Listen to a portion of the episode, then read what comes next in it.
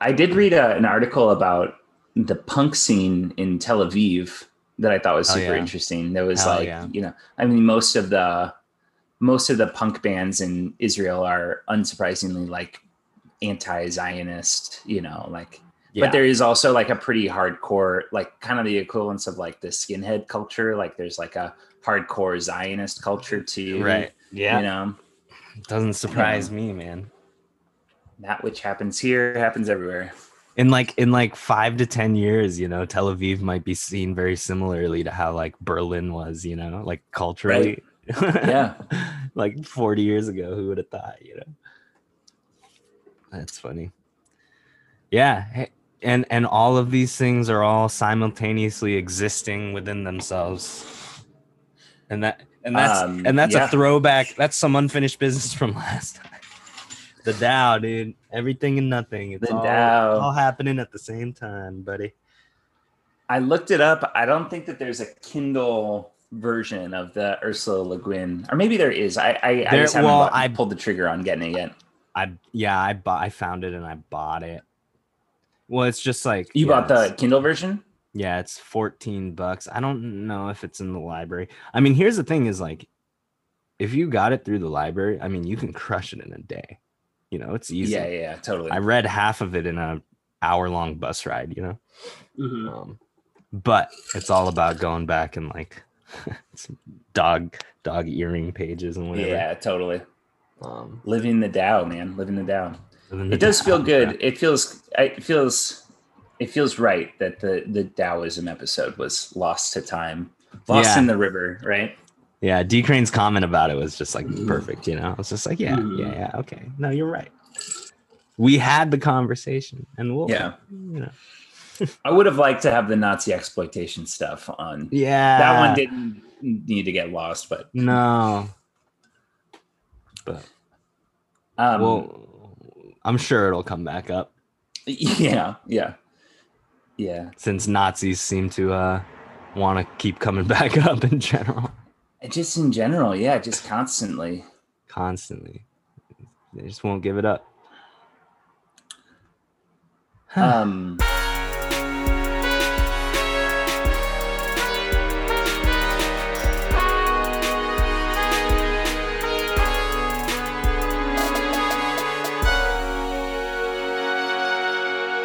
welcome to the Hegelian Friendship Simulator, the only podcast on the internet where we try to uncover the truth of the universe, one Wikipedia article at a time. Uh, I am, of course, joined as always by the the coffee drinking Alex Virgil. Hey, all right. Thanks, John. Oh, just gave it away.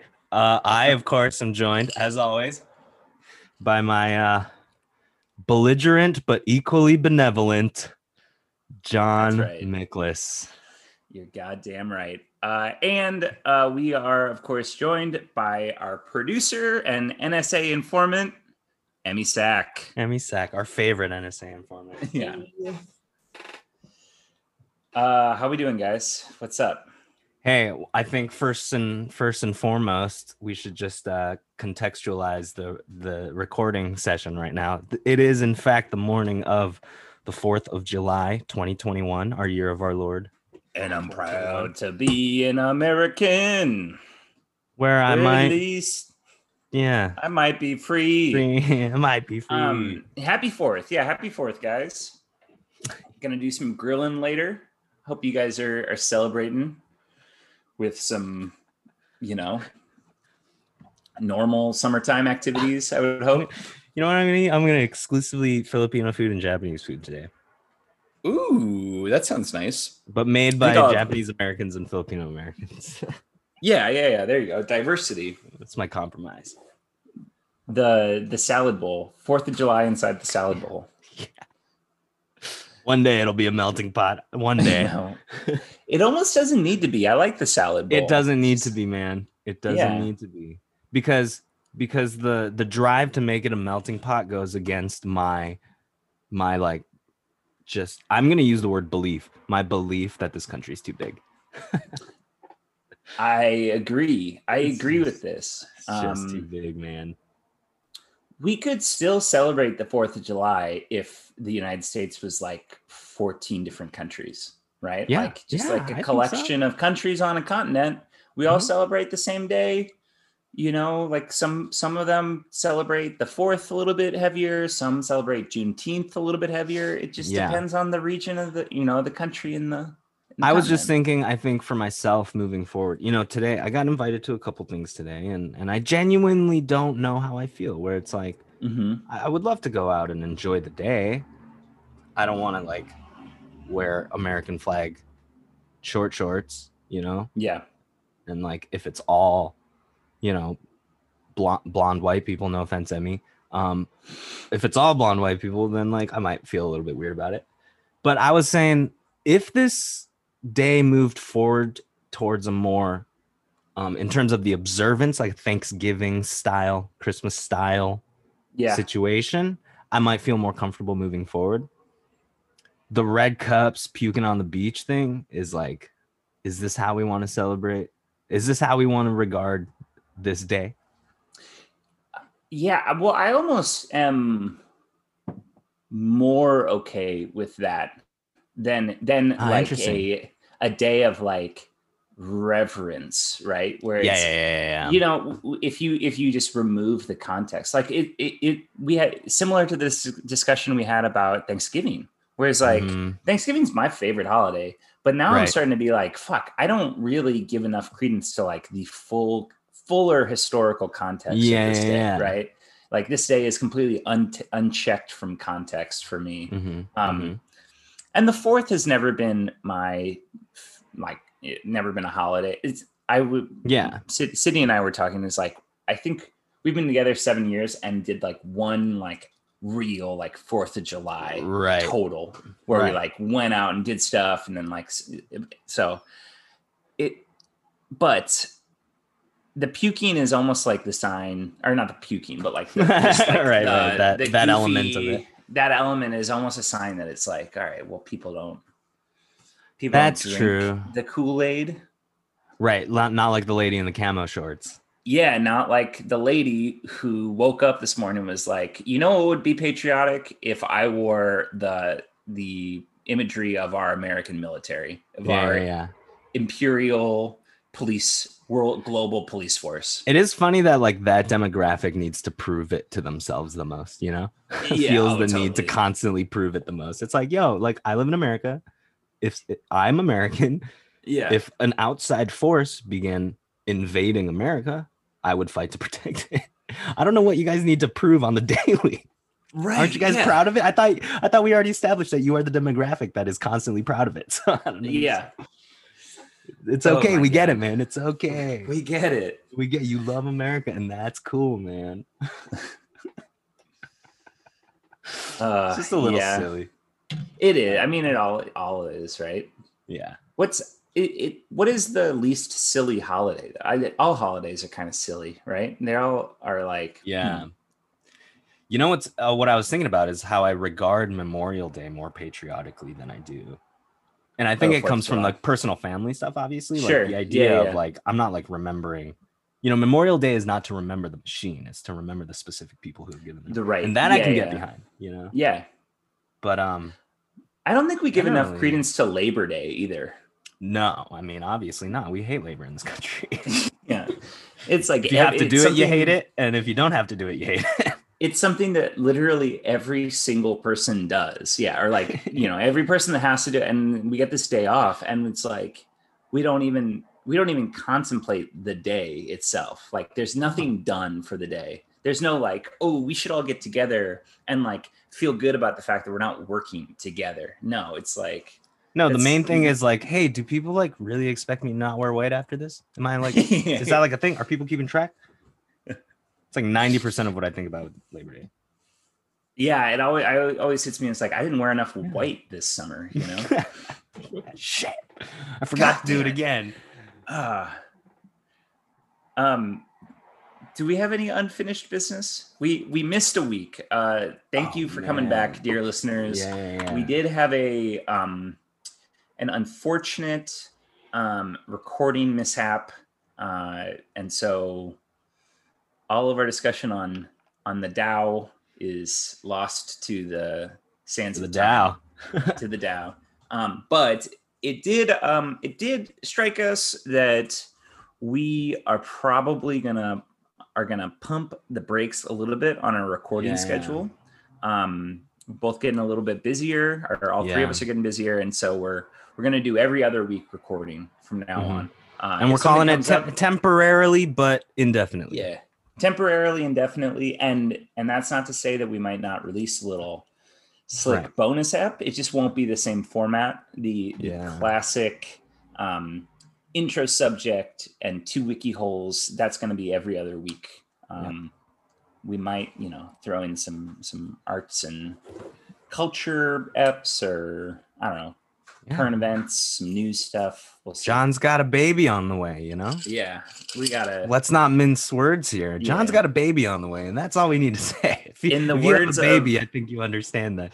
in the words to, of uh, in the words of Cardi B, I need cheese from my egg. So that's that's what and that's what we're saying, you know. I don't know what that means. The last thing I heard Cardi B said is like a ma- like macaroni in a pot. Um, no, she goes, I got a baby. I need some money. I need cheese for my egg. I get it. I get Yeah. it. That's hilarious. Um, so yeah, I oh. don't think I have much. Oh, you do have unfinished business. There's What just um, a slight thing I need to bring to the attention of the listeners. I know this is this is like very important information. Um, yeah. It is confirmed that the film Sergeant Stubby Oh, is yeah. available on HBO Max. I think. I think it's Oh, HBO wow. Max. Available for streaming. Yeah. Have you HBO watched it yet? I. No, I haven't watched it. There are a lot of great movies that are now available on HBO Max, and I'm like, well, I'm watching first. So, no, I haven't yet. I keep, you know, I should. We all should We all should. Yeah, eventually. Eventually. eventually, man. Did we, did we ever figure out when the the new Paul Verhoeven movie's coming out? Oh no, the horny nun movie. Yeah. Horny nun movie already in my Google with the clock next to it. Um oh hor- that's hilarious. Horny nun movie first first result nofilmschool.com. Second result xvideos.com. third vi- Mhm. third red tube. Uh the little hours I think it's called. Hmm? The little hours? No, no, no. No, that's it's- a I think totally it's different called movie. Ben, uh, Benedetta. Benedetta. Yeah. Mhm. The Little Hours is a pretty funny movie though. If you've seen it, it's um it's uh the shorter Kate Micucci from Garfunkel and Oates. Mm. Uh what's her name? Annie from Community. Oh, funny. And they and they all play nuns, but it's a comedy and like Nick Swartz is in. Or not Nick Oh. Yeah, yeah, Swartz, yeah. Nick Offerman. Yeah, yeah. That's a pretty funny movie. July Yeah, I was- 9th. It's coming out in five days. Oh, wow. Right. So, so July, uh, to our dear listeners, we are thinking of doing a um, a viewing party, right? yeah, yeah. If we Hell can yeah. get it streaming at the same time, we'll do a viewing party. Maybe we'll Mhm. maybe we'll we'll start a Twitch account or something. I was thinking of all different stuff we could do on Twitch, so maybe we'll do Twitch for it. Um, Twitch would be cool. and I uh, I do a little big. live live commentary viewing party. Um, but we're also be on the lookout for a bonus app this month once Yeah, we yeah, watch yeah. that movie. I think that'll come out for sure. I just watched RoboCop the other day. It's oh, great. amazing. Yeah, I haven't seen RoboCop in a while. It is ridiculous. That might be the first one I have to I have to go back to. Mhm.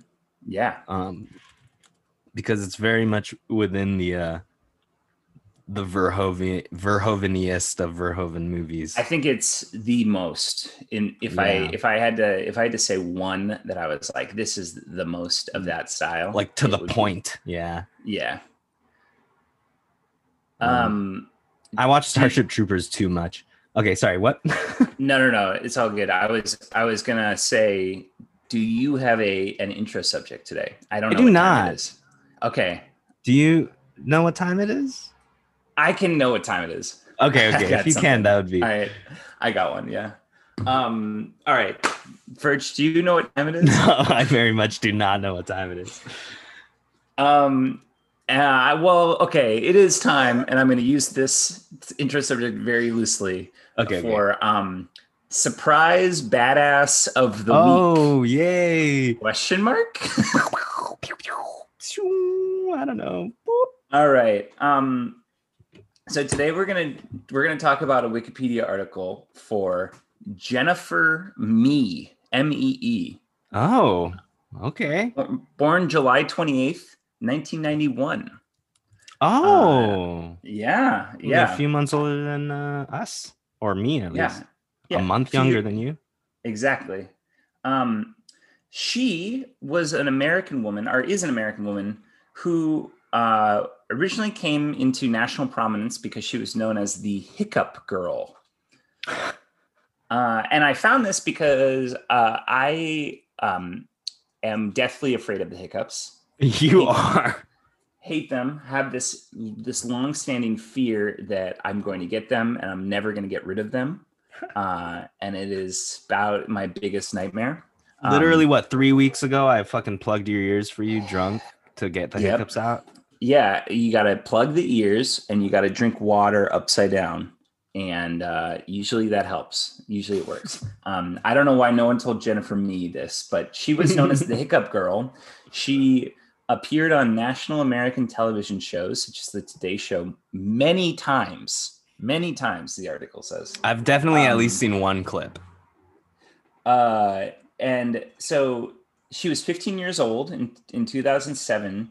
Um, she developed a case of uncontrollable hiccups. Uh, she appeared on a bunch of television shows and claimed to be hiccuping 50 times a minute.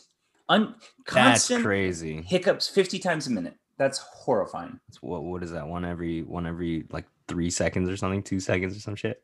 Even less. Yeah, Less, one less. Every one, 1.2 One seconds, point. yeah. Jesus. um she um it's it, they they prescribed um drugs usually for like used for tourette's syndrome patients um and uh they eventually went away sounds like after like a year they just went away After the media attention died out. yeah so so i so the reason this article is so interesting if you go to the the wikipedia article for hiccups if you go down to the see also section jennifer Mee is a is a link in the hiccup she is like like the one The of people spokesperson. The spokespeople she is one of like the five most associated articles to the wikipedia article for hiccups on wikipedia Damn. but okay, here's the thing. Um, Mee was arrested for first degree murder in 2010.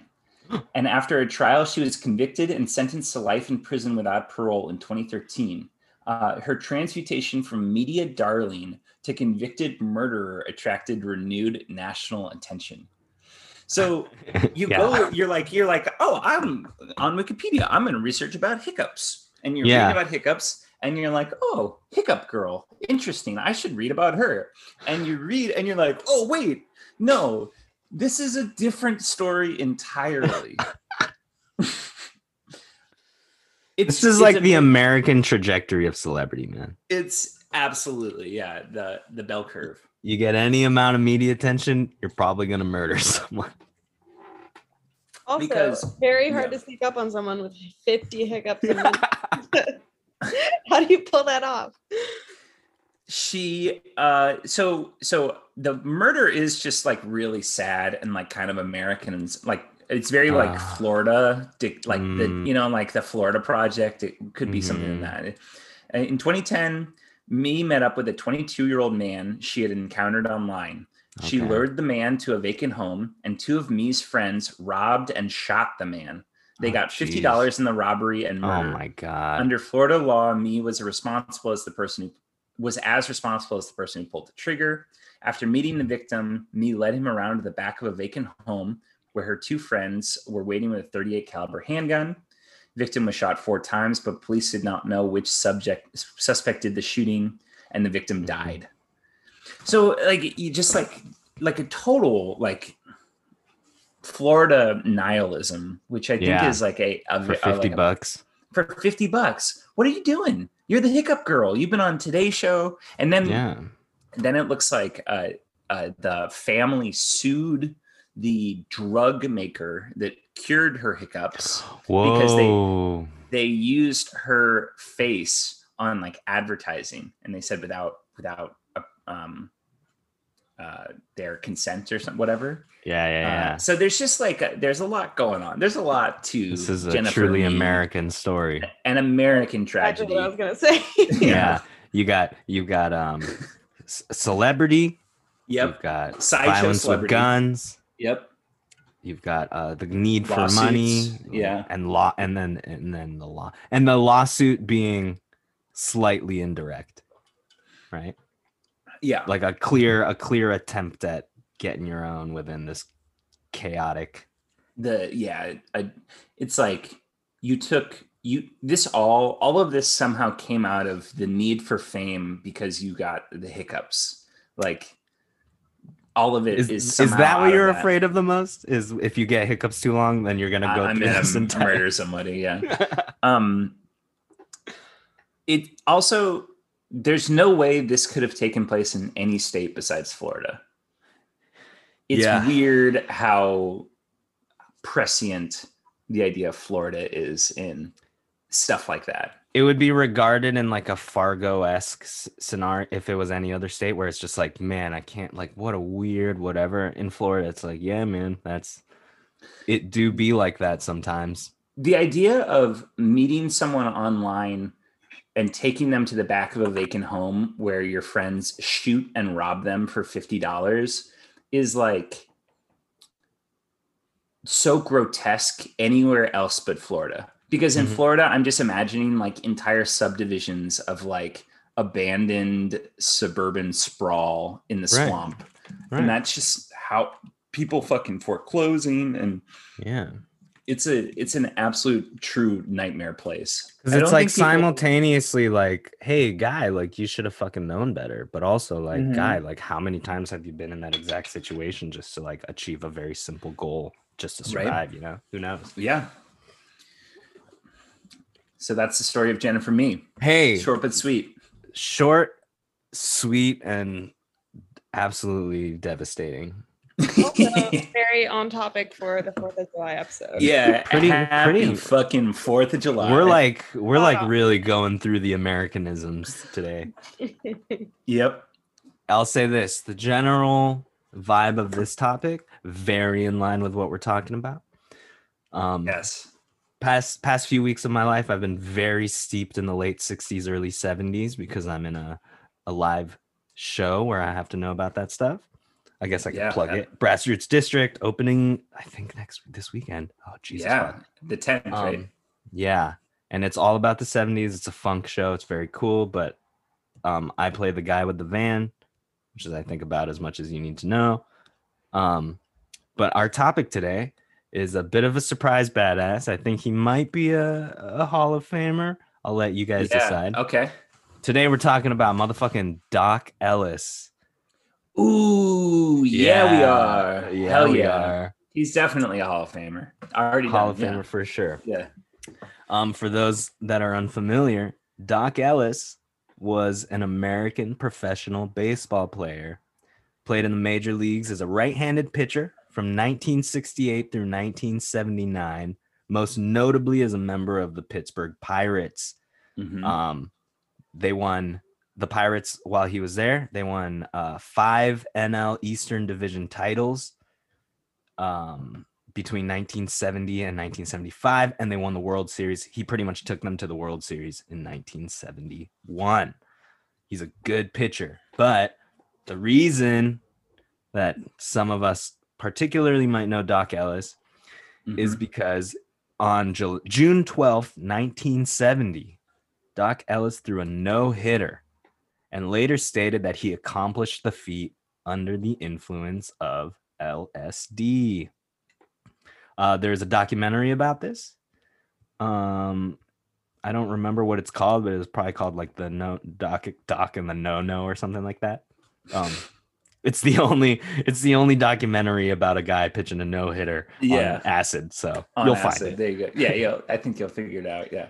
Um, but you know, his whole story is this very interesting, very of the times, and also, you know, eternal story of of being a black man in America hmm and being in the position that he is. Um, so uh, these are the last two bits from the from the first you know paragraph or the first section. It says uh, Ellis was an outspoken advocate for the rights of players and African Americans.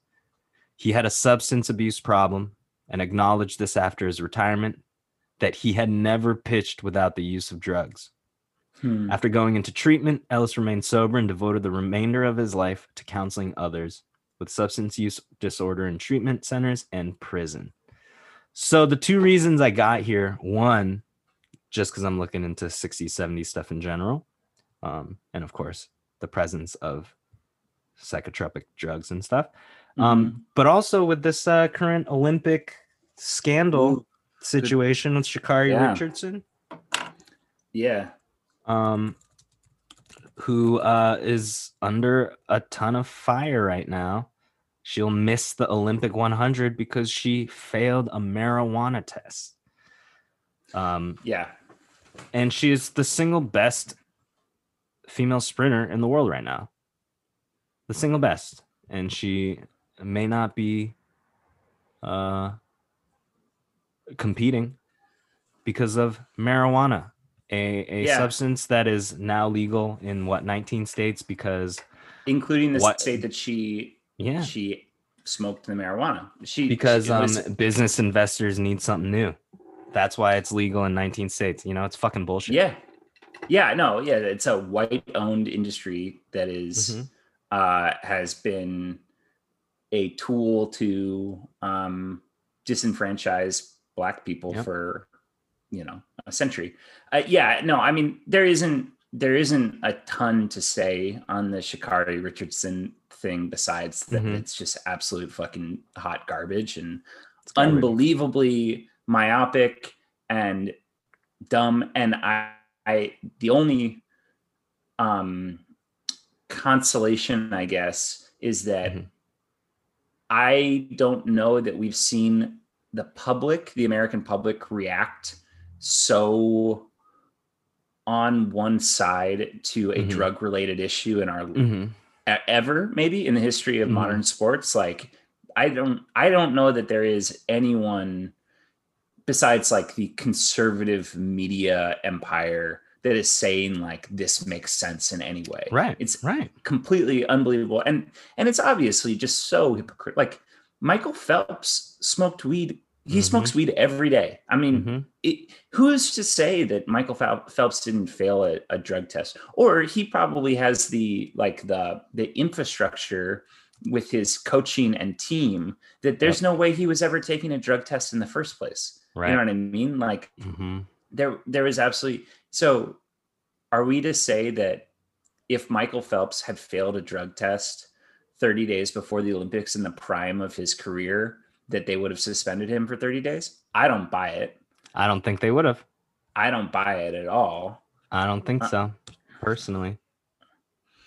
Um, so that's some. Cl- what I'm gonna say is that's some classic shit. But on the heels of the Naomi Osaka situation, you know, Mhm. this might be a, a a slight moment. You know.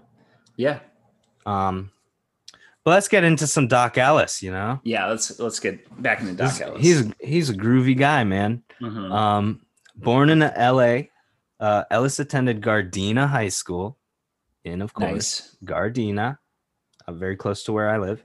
Um, at age 14, he began drinking alcohol and using drugs, which Didn't people at 14 pe- people at 14 fucking do that. Um, Ellis played for the school's basketball team, recording 21 assists in one game. He played baseball as an infielder for a local semi-professional team called the Pittsburgh Pirates Rookies, along with future major leaguers Willie Crawford, Bill Rohr, uh, Tom Harris, just a ton of people, Reggie Smith, um, and uh, the team was managed by Chet Brewer, who was a pitcher in the Negro Leagues. Um, played Mm. for the Kansas City Monarchs from 57 to 70. Oh, no, no. Played for the Kansas City Monarchs. And then from 57 to 74, he scouted for the Pirates. So Interesting. now this is cool. However, Ellis refused to play for the Gardena High School baseball team because a baseball referred a baseball player referred to him as a spear chucker. So Hmm. he just said, "No, I'm on the semi-professional Pittsburgh Yeah, Pirates farm team. you. Um, Gardena High School can suck a chode."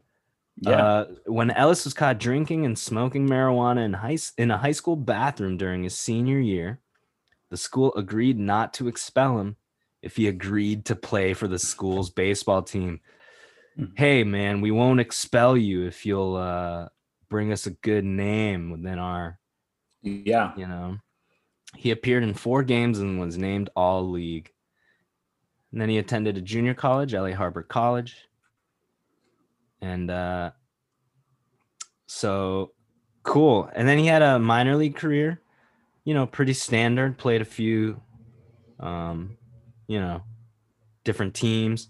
He was uh he he played for the Macon Peaches Nice. of the Southern League. Classic. The Macon Peaches of the Southern Making League. peaches. Um. Uh, but the but so sorry, Ellis started the '67 seasons season with uh, Columbus. He believed that he was not on the major league club because the Pirates already had a number of African American players. He felt Hmm. that the team did not want to alienate white fans. That's why Mhm. he was sent down to the Macon Peaches, which Ellis believed was because of the length of his hair. Ellis said that he was promoted back to Columbus after shaving his head. Interesting. Yeah. During his minor league career, Ellis once chased a heckler in the stands with a baseball bat. Hell yeah. That's all, and that's all there is about that. That's all there is story. to Yeah, that. no, no reason, nothing. He also no, used no pills. notes. Yeah, he also used pills when he pitched, specifically the amphetamines, Benzedrine, and Dexamyl. Wow. Stressed by the pressure of his can't miss status as a prospect, Ellis became addicted. It's the pressures of moving up. Mhm. He later said that he never pitched a game without using amphetamines. He eventually Which- needed. I think that's probably pretty consistent with most of the major, like most Oh. professional sports in the 70s. Totally, yeah. Especially Because, like, baseball. am- Amphetamine pills, like, were very, very prominent in the 70s. Yeah, Isn't that, isn't amphetamine pills like essentially what they called like um diet pills during that yeah, time? pretty much. It just Like, makes you like what- burn energy and like Yeah. That's like what Elvis died on. no, he died on the toilet. Well, yeah, yeah, he did. Good dad joke. Throwback. Okay. Um, Ellis acknowledged that he began to use cocaine in the late '60s. Yeah, not not surprising. Yeah. Um, Ellis held out from the Pirates. He he like held out for a while, um, and then he came to terms with the team in March of 1968. Blah blah blah blah blah. Um, he met he made his MLB debut in 1968. He was doing all right, you know, whatever. On June 12th, 1970, Ellis no hit the San Diego Padres Wow. hilarious. You know, if you're a baseball fan now, you could probably be like, yeah, I guess I could probably hit a no no against the Padres on acid. I could probably pitch a perfect game against the Mariners on acid. yeah. I But, I uh, I did hmm. remember that he it was in Southern California because he Yeah. I think he was in LA. I think that he didn't know that he was pitching, right? You uh, you're Mhm. you can get into it. It was I just yeah, yeah. story. No, no, no. You're right. You're right though. Yeah. It's um. So it was in the first game of a doubleheader. Um, and after the Pirates had flown to San Diego on Thursday, June 11th, the day before, Ellis Mhm. visited a friend in Los Angeles and used LSD two or three times. Okay, which is which is a hilarious phrase because the context is one day Mhm. and he apparently used LSD two or three times. Usually it's a trip until you like go to bed. Yeah, and like you're Um, done. Yeah. It's it's one, you know. All right. Thinking it was still Thursday, he took a hit of LSD uh, on Friday at noon, and his friend's girlfriend, which I love, his friend's girlfriend reminded him at 2 p.m. that he was scheduled to Oh pitch my that night. god. Ellis flew from LA to San Diego at 3 p.m., arrived at the stadium at 4:30. Game started at 6. Ellis said that he threw the no-hitter despite being unable to feel the ball or see the batter or catcher clearly. He also said that his catcher Jerry May wore reflective tape on his fingers, which helped Ellis see May's signals. So Oh imagine he's God. wearing like neon tape on his fingers so he can be like, "Hey, you know, Yeah. curve curve ball and then doc ellis is from the mound just looking at these three little bits of tape floating in front of his fucking face Right? Oh my god. Amazing um ellis walked eight batters and struck out six and he was aided by excellent fielding plays by second baseman bill Mazara- mazeroski and center fielder matty Alou. as ellis recounted I can only remember bits and pieces of the game. I was psyched. I had a feeling of euphoria. Yeah, it's probably the acid. I was zeroed in on the catcher's glove, but I didn't hit the glove too much. I remember hitting a couple batters, and the bases were loaded two or three times. The ball was small sometimes, the ball was large sometimes. Sometimes I saw the catcher, sometimes I didn't. Sometimes I tried to stare the hitter down and throw while I was looking at him. which I love. I chewed uh, the gum until it was powder. Oh my Uh, god. They say I had about three to four fielding chances.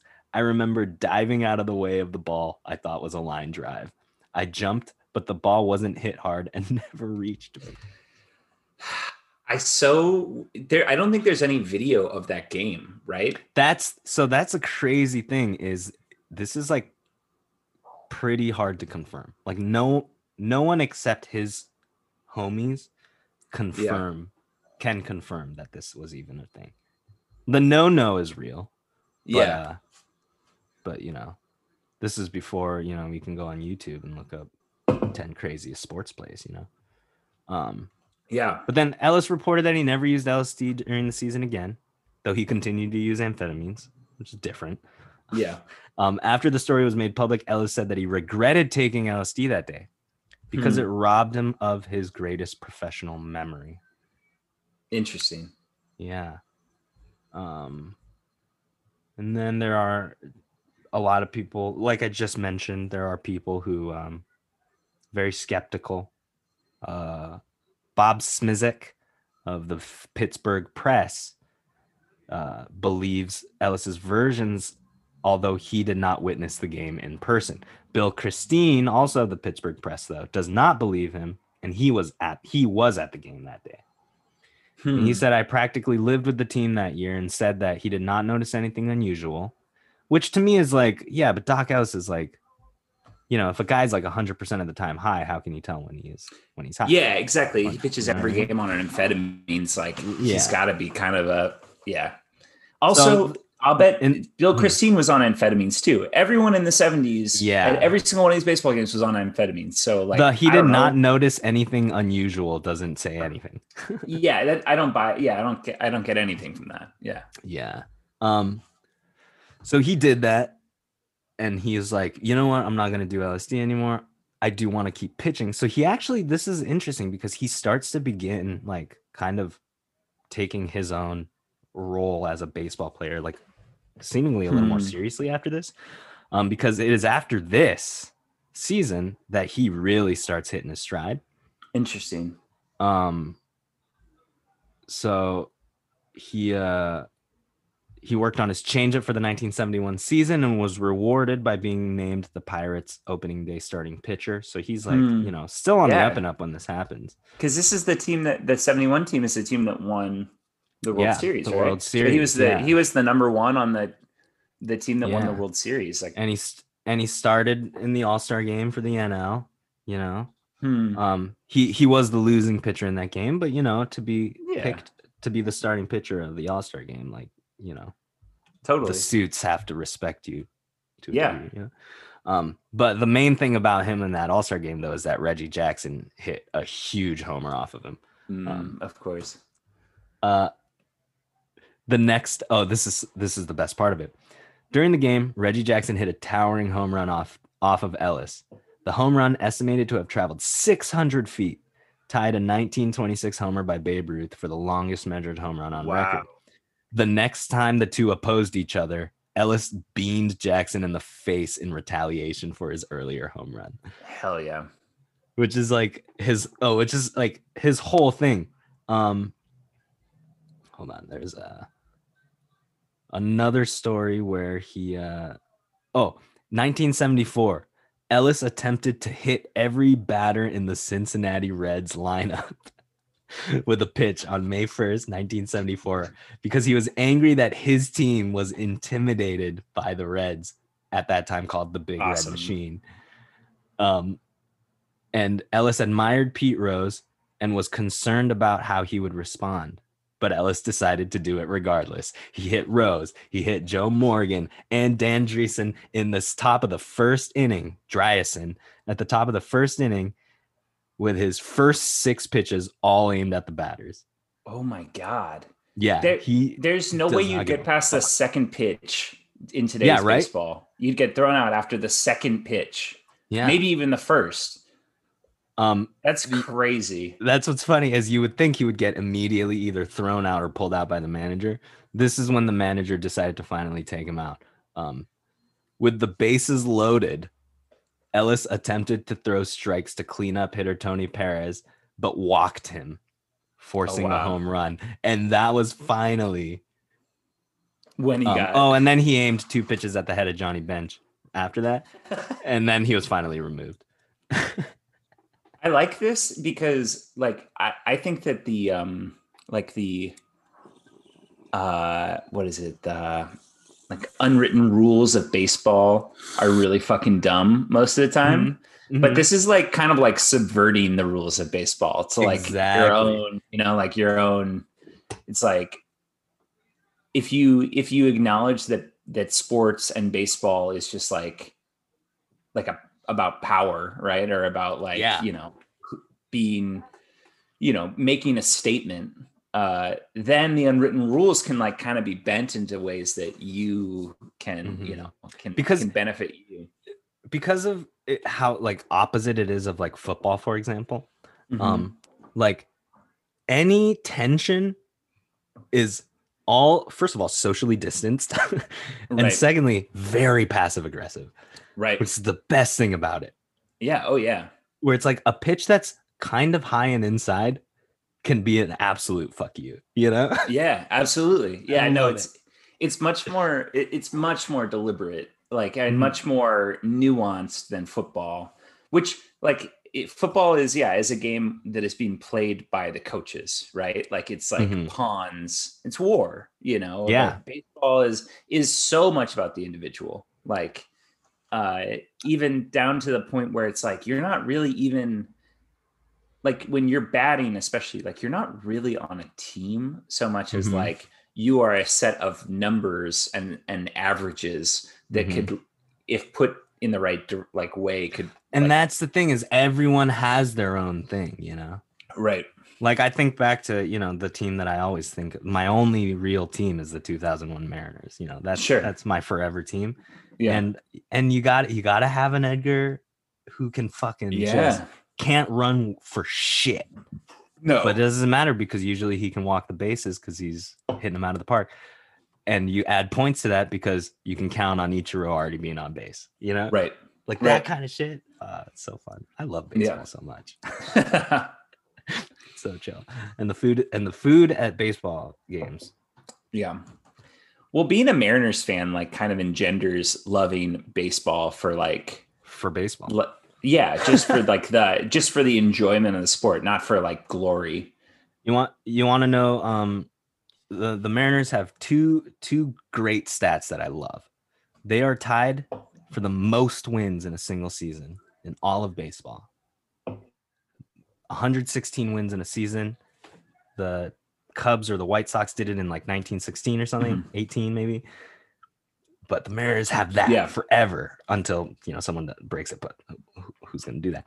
Um, the other know. stat Not anytime soon. The other major Mariners stat is that they are the single most losing team out of all four major sports in the United States. The single like Mhm. historically worst team to exist. The only team So to not ever play in a World Series, much less win. Never played. God, I love the Mariners.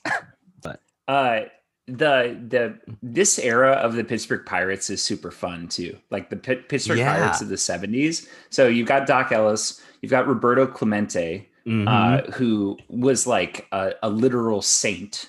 Um, you know, famously one of the greatest baseball players of all time died in a plane crash because he was trying to get like um, aid materials to uh, some part of South America. Like he was literally on an aid mission.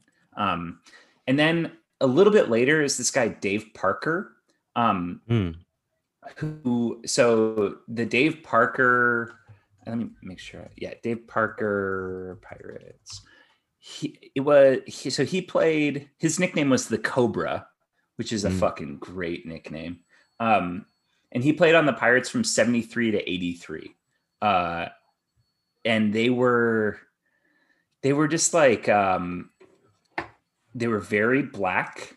Um he, there's a great picture of Dave Parker um in in this like floppy hat. He he's just like the coolest looking dude ever. Um he's got a floppy hat. He's in the the locker room and it's he's got a shirt on that says uh i'm gonna see if i can find it. This might be the thumb this might be in the social media yeah. Um it- it says if you hear any noise it's just me and the boys bopping which I've always felt is like one of the fucking greatest lines of, uh, of all time. If you hear any noise, it's just me and the boys bopping. Fucking put that on a I'm, shirt. I'm gonna, s- Poetic. yeah, I'm gonna. Let's see if I can. uh Does this work? It's great. I'm gonna take this time to say, um, speaking of your uh, very black team, 1971, the Pirates became the first MLB team to field an all-black starting lineup. I sent the picture. Uh Yeah, well, this is 71. That's such a good shirt, man. Fuck. It's the fucking best shirt. I like almost want to try and find that shirt. He's like, I mean that that picture is like the epitome of cool too to me. Like yeah. you got a hat that's maybe not cool, but like you've made it cool. You're a good looking dude, and you got Yep. this like fucking shirt that's like it's it says everything. It says everything that it needs to say about you in Yep. that moment. Yep. The If shirt. I saw the that sh- hat on a white girl, I would think, okay, you're a brunch girl. But on him, Yeah. it Yes. rocks it that's the so thing. That's the. What It's the. hat. It's exactly that. Anyway, man, Doc Ellis, man, Doc Ellis, man. Thank you, Doc Ellis. You gave us a lot of different subjects you to talk did. about. Yeah. Wiki hole number two. Um, let, I'm gonna see how I let's see how I should do this. Let's see. I am still recording. Thank goodness. Guess when you talk about right. baseball, my shit works fine. Yeah. All right. Will you allow me screen sharing, Verge? Sure can. Oh yeah, the map. Very right. much looking forward to this. All right. So, I'm so curious. It could be anything. I love I love maps. I love right. I love the meta map concepts. Oh, All right. So, so yellow is Okay. um as much as 20%, but essentially zero. Let's so Okay. the yellow on the map is essentially zero. okay. The orange on the map can be anywhere from 20 to 80%, but let's say it's more like 50 to 80%. The Okay. the orange is prominent and the red is like essentially 100%. That's What so i- interesting. What is this map about? Islam? No. That's my first guess. Well, I guess South Korea wouldn't be so so red. Yeah. That's what's throwing me off right now. Is that there is some weird patterns at play the here. fact that yeah, the fact that North Korea and Japan are the same color and South Korea is like definitely red. Insanely red. Yeah. Because then I thought for a second maybe it's like some amount of U.S. presence, but that doesn't make sense.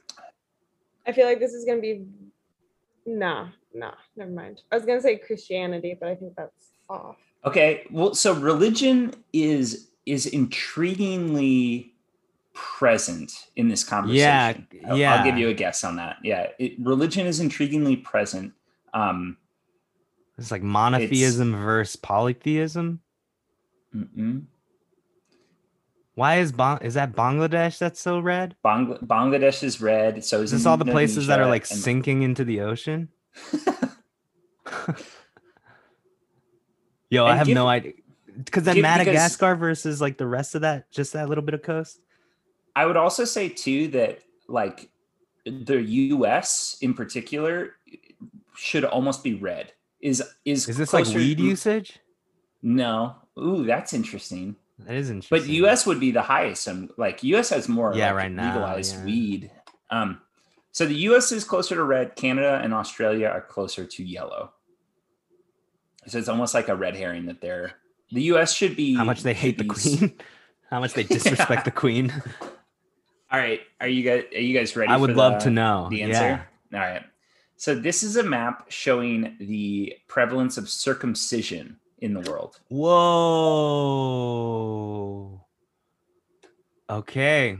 Wow. The Africa, the Africa, Middle East, the is- Islamic countries make sense. So so uh in the in the world right now about one third of all men are circumcised and Oh, of one that third. one third like 80% or like 75% are muslims Yeah. uh, okay. so all right so we're going to talk about circumcision today uh because Okay. and I, I, I'm, i'm super intrigued by it um Oh, that was nice. yeah that was nice my my camera roll uh but uh so so circumcision is is very interesting i, I think Yeah. that there are two maps that seem very very like strange and nonsensical when talking about america in the context of the world one is the use of the metric system uh, because there is a big red U.S. as as well as the country of Liberia and the country of Myanmar. Those are the only three countries on Earth that do not. Liberia, I kind of Uh, understand. Liberia, I understand. Myanmar? Yeah, yeah, Hmm. right. Okay. um, and then uh, and then circumcision because um, if you look at like the prevalence of circumcision, the U.S. is extremely different from the rest of its like cultural Right. Uh counterparts or compatriots you know right Mhm. like so the the the circumcision rates in Europe Latin America Mhm. and uh the, well those two specific, specifically is like almost zero percent like there Mhm. are countries in in latin america like honduras where essentially there isn't a single person that's circumcised in the entire country Mm. um the us uh in like the early 2000s was like 95% of of white non-hispanic men were circumcised in the united states and the number is decreasing um yeah. but i searched i was really looking i can't find like a a good answer like there isn't like actually anything any specific reason why um I can, it is I can so think of one potential reason. yeah yeah I, I I know there's a rise in the mom internet community that's very like sim generally similar in its movement as anti-vax kind of situation yeah with the anti-circumcision as a medical Yep. situation. So a lot of white moms on the internet are are right now pretty anti, I think. Yeah, well, and so I'll tell you this, I because I I That's saw like that, I saw that uh that map on Instagram, like because I don't know for Huh. whatever reason my discover page is now just like all maps. Um, it's just both ex- exciting to me and like kind of embarrassing. Yeah. Uh, but uh, Nerd. so I was I was thinking about it because I am circumcised. Um Ew, dude. And- Same, same actually, same. Are you really? Yeah, Because- yeah, yeah, because that was what's one of the other interesting. That's things why the Japan thing is interesting. Japan is Honestly, interesting because That one just I feel like my exposure in Japan has been explicitly circumcision. And so the fact that that's not like a common thing with the overall population. Yeah. That's super interesting. I was expecting to come into this being a little bit like, oh, I'm on an island here in this conversation, but that's Nah, I interesting don't because got- I don't got no dick cheese.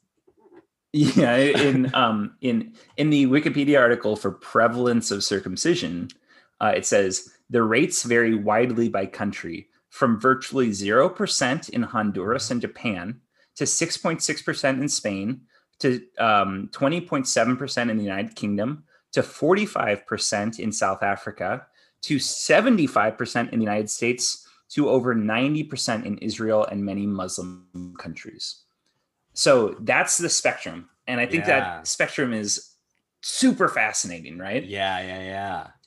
Um, Great case study on just like humans. yeah, absolutely. so so clearly, I mean, this kind of goes without saying, but you guys definitely grew up in an kind of an American enclave in Japan. Right. Like and so Mhm. it's so fascinating that that culture there is something very strong culturally about this practice like for whatever reason people are feel like extremely strongly about it Mhm. um and it is now at this point there is essentially no medical reason why um, Uh-huh. the south africa rates are kind of interesting because there is a small uh, there is some data to suggest that um, circumcision can in a small way protect against hiv transmission okay. um so like in in countries sub-saharan africa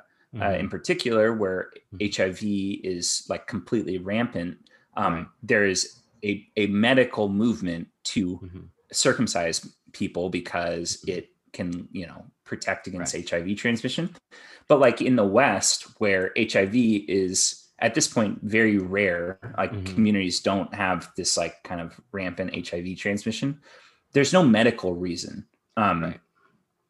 the cultural reason for jews and muslims Right. is quite explicit so Mhm. there's reason there but americans um picked this up like the west kind of picked this up in the late 19th century um, from Jews and Muslims, specifically as a way to prevent or to kind of curb masturbation.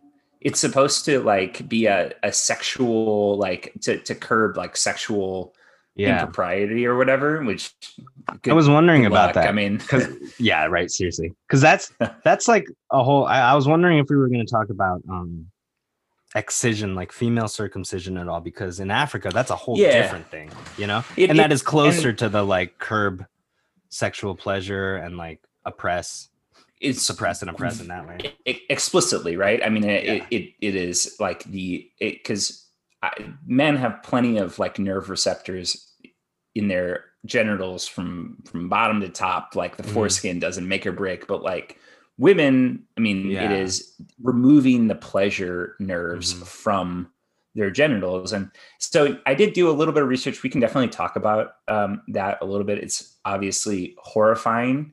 Um, The and I, and I think it, it- it's a it's also like a separate conversation from what we're having in, in many it ways is. as well so we it is. Yeah. I, I, we don't, I kind of don't want to get too far into it because I think that there is more of a, a discussion of morality when it comes to FGM.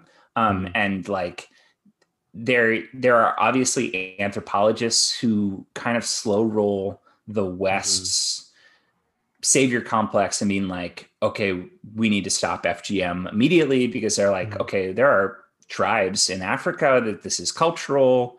And then it's like, well, how do you how do you prescribe your values on other cultures? I mean, the short answer is that we do that plenty and like Right. maybe this is a pretty good one to focus on rather than I don't know, some like weird form of democracy in the Middle East or yeah, what- whatever. mo- But, like, most other things. Yeah. yeah but but that uh, the, the discussion with this is more interesting because it is largely um i don't want to say trivial but that kind of is the word like Right. like to Ultimately. the remove the removal of the foreskin a doesn't really do anything but it also doesn't like hurt anything right. So so so the the here actually there's a great line um I mean, as someone who's circumcised, I can I can tell you that when I when I read any of the mom stuff about medical stuff and all that, I'm just like, okay, well, if I am afflicted by all of those things, I can tell you that it does not affect your life. yeah yeah all. right Um, Truly, the only thing I know that's the difference between circumcised and uncircumcised people in our general world is that I don't have to deal with dick cheese near it's much easier to keep my dick clean.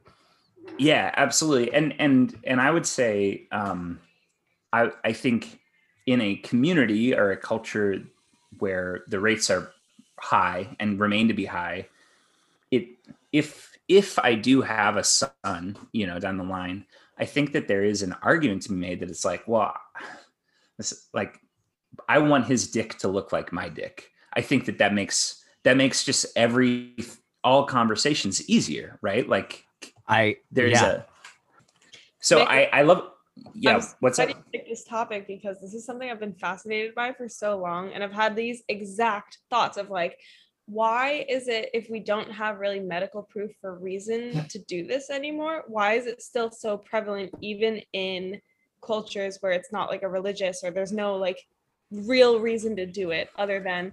And my thought was, it's probably the father just wants their son to look like them, stuff like that. But it is, it's strange that it's so prevalent still and it's like I have a personal relationship with it too because it's like my preference is for circumcised dicks. Sure. off of like experience. But then also if i were to have a kid would i circumcise them? And like Right. probably not because there's no but Is- it's just it's so weird.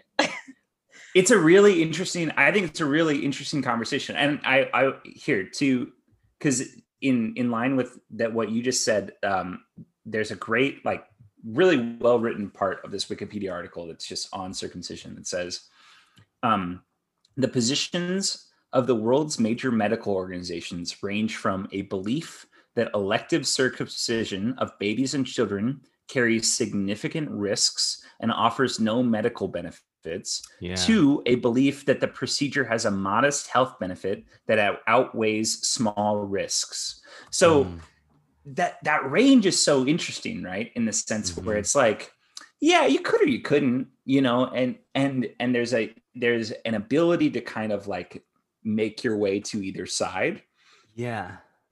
that seemingly is small enough that it can permeate entire cultures like the fact that that like white men specifically in the united states so overwhelmingly do this Mhm. whereas essentially all other white men on earth do not is is entirely in this in this little spectrum where it's like yeah it's a small risk and the health benefits though minor they outweigh it That's what I and understand. that's how we've gotten Yeah. ourselves on this track that's what I understand my personal situation to be is, you know, like my mom was just like, you were born in Japan.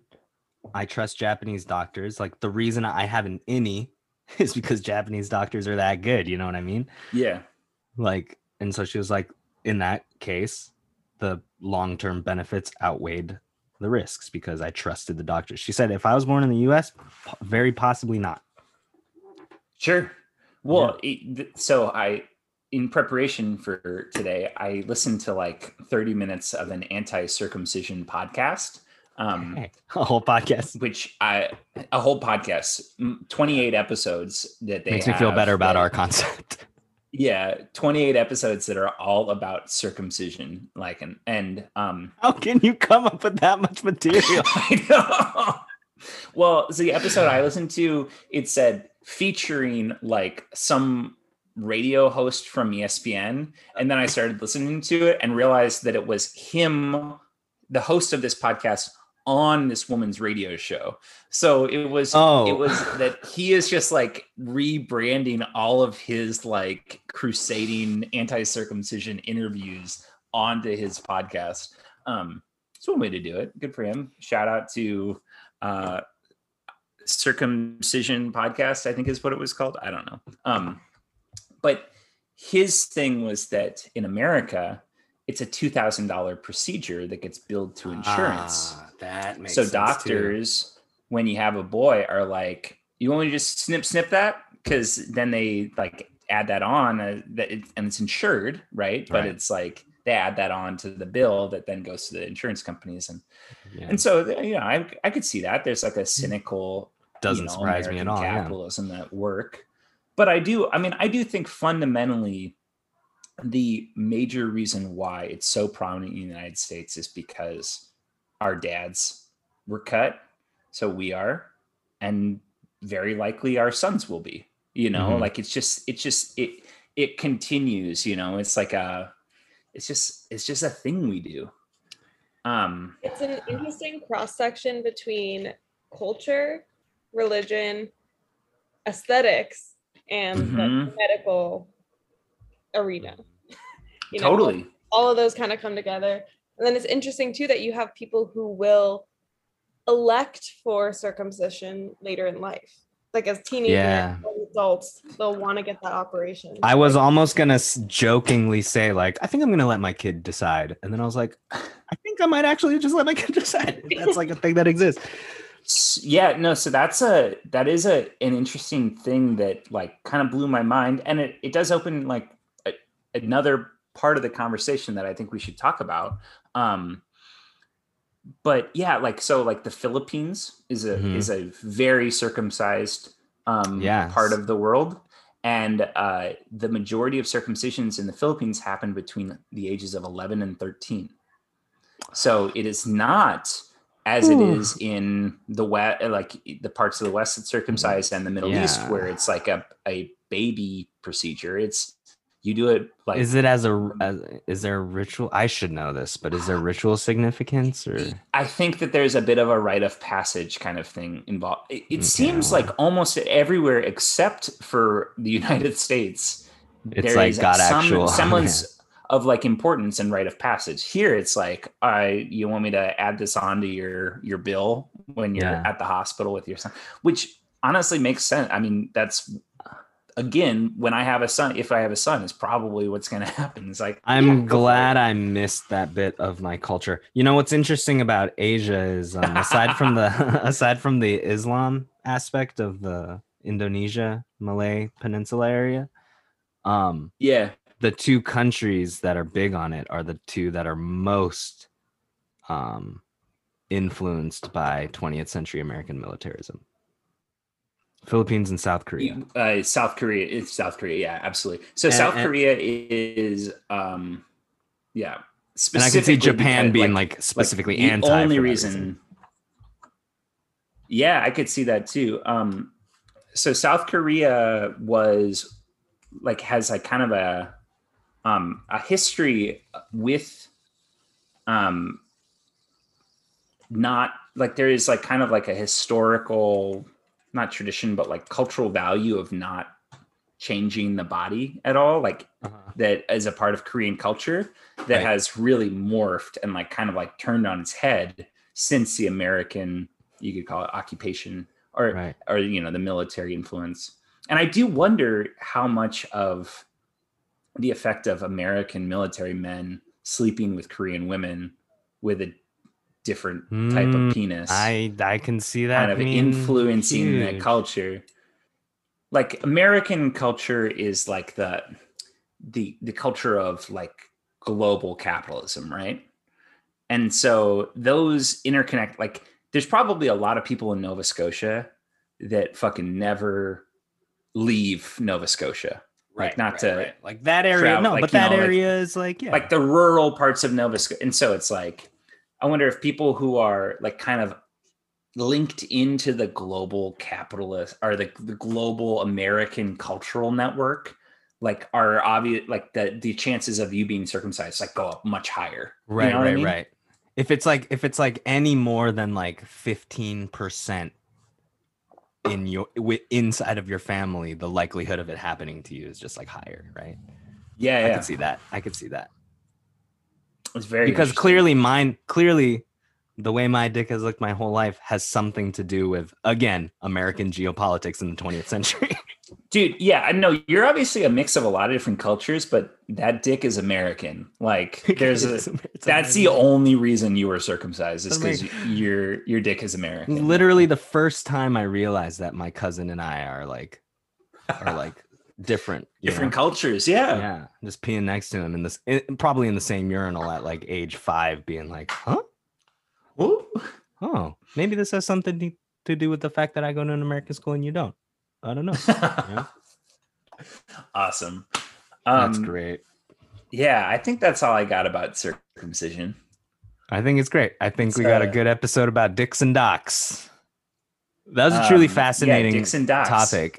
And if and um if we do find that gif of uh circumcision over time, we'll need to we'll need to yeah take a look we'll, at that. we'll yeah we'll post it i think that there's i think that there's probably some unfinished business that will come out of Yeah. that was kind of like a little bomb thrown in like we should think more about circumcision i think it's going to come up everywhere we're going to think see it all the time just think so. circumcised dicks all everywhere you know Everywhere, everywhere. Emmy, who knows? We may be turning a new leaf. Um, you may be looking at more rolled up mole rats in your life. you know what? I'm down for it. Like, good for you. i love it i love it um well cool Hey. guys i think that was a good ep nice Solid ep. fourth of july ep My God shit's still America. recording. God, God, God bless America. God have mercy on us all. Listeners, if you have a, s- an uncircumcised dick, send us pics. um, Email yeah, at- only, please. At, Yeah, email John, only. At John Miklas. At gmail- John C. Miklas at gmail.com. Text them to If you- 09. if you've got an uncircumcised dick, listener, we want to see it. We would like see to it. see it. Um, all three of us have seen on enough that note- circumcised dicks. Yes. On that yeah, oh, we're done with that. Yeah. We're Hegelian the Friendship uncut. Simulator. Um, you can find us on the internet in various places that you'd probably expect to find us. Thank you for listening. This has We been the love you. circumcision podcast. July 4th. This has been the All right, circumcision adios. podcast.